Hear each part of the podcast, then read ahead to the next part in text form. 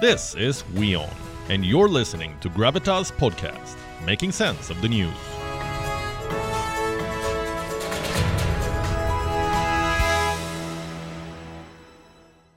That's the story of the last 6 months, and this war is nowhere near an end. What are the big takeaways? What lies ahead for Ukraine and the world? That's what we'll discuss next. Let's pull up Ukraine's map first.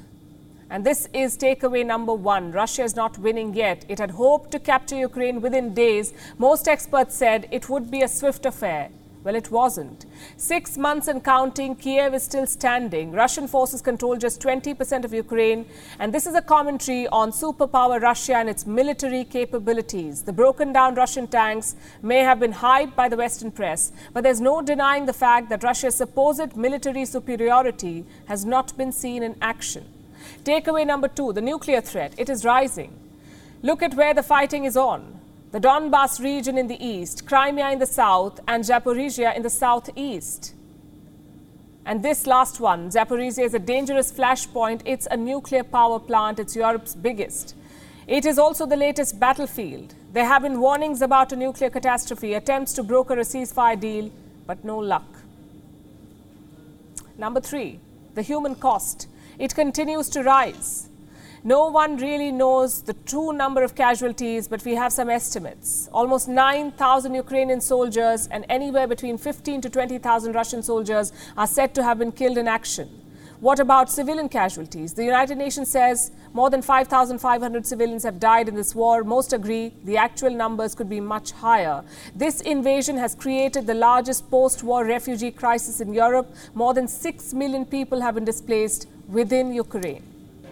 Takeaway number four, Europe's miscalculation. All the shuttle diplomacy, all the grandstanding about supporting democracy, and look where Europe is today, suffering a power crisis, reporting soaring inflation, and facing a difficult winter.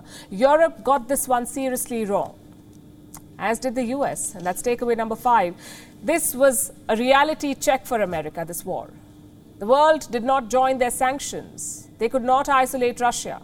Yes, their defense companies are rolling in money, but the political upsets for Joe Biden are way too big to ignore.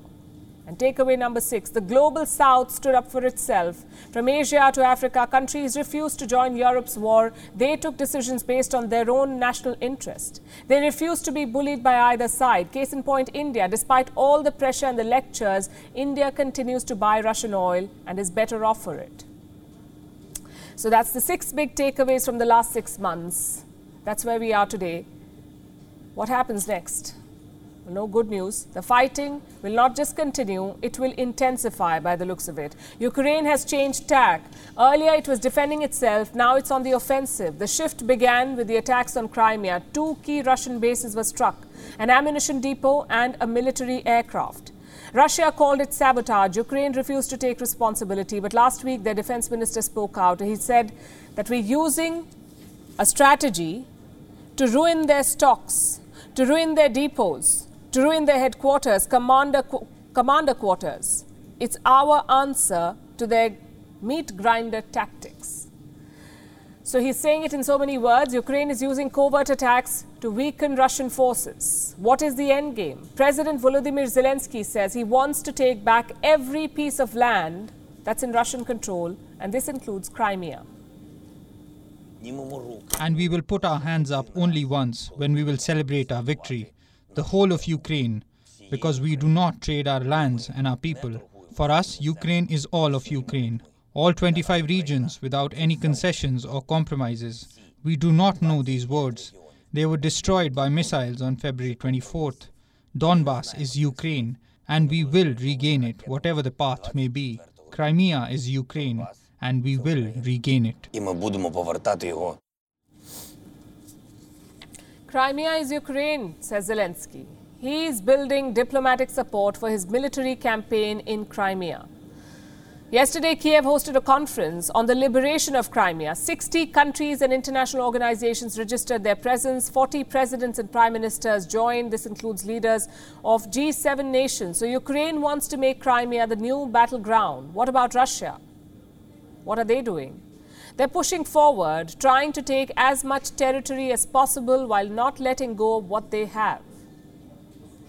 What are Moscow's targets? Donetsk, Kherson, Luhansk, and Zaporizhia. Russian forces are already present here. The aim is to fully control these territories and integrate them with Russia. Why these four territories? Russia believes control over these regions is necessary to end the war. From here, they can weaken Western support to Ukraine. They can buy time and mount a larger offensive. That's apparently the plan. In July, President Vladimir Putin signaled the making of a bigger offensive. We are hearing that they want to defeat us on the battlefield. What can I say? Let them try. We have often heard that the West wants to fight us until the last Ukrainian. It's a tragedy for the Ukrainian people, but it looks like it's heading in that direction. But everybody should know that, largely speaking, we haven't even yet started anything in earnest. At the same time, we don't refuse peace talks, but those who refuse should know that the longer it lasts, the more difficult it will be for them to make a deal with us. Ukraine sees what's coming. It's been warning about a Russian escalation, a special operation around Ukraine's Independence Day. Well, today was the day. Nothing has happened so far, and yet we know that this is war. Nothing can be taken for granted.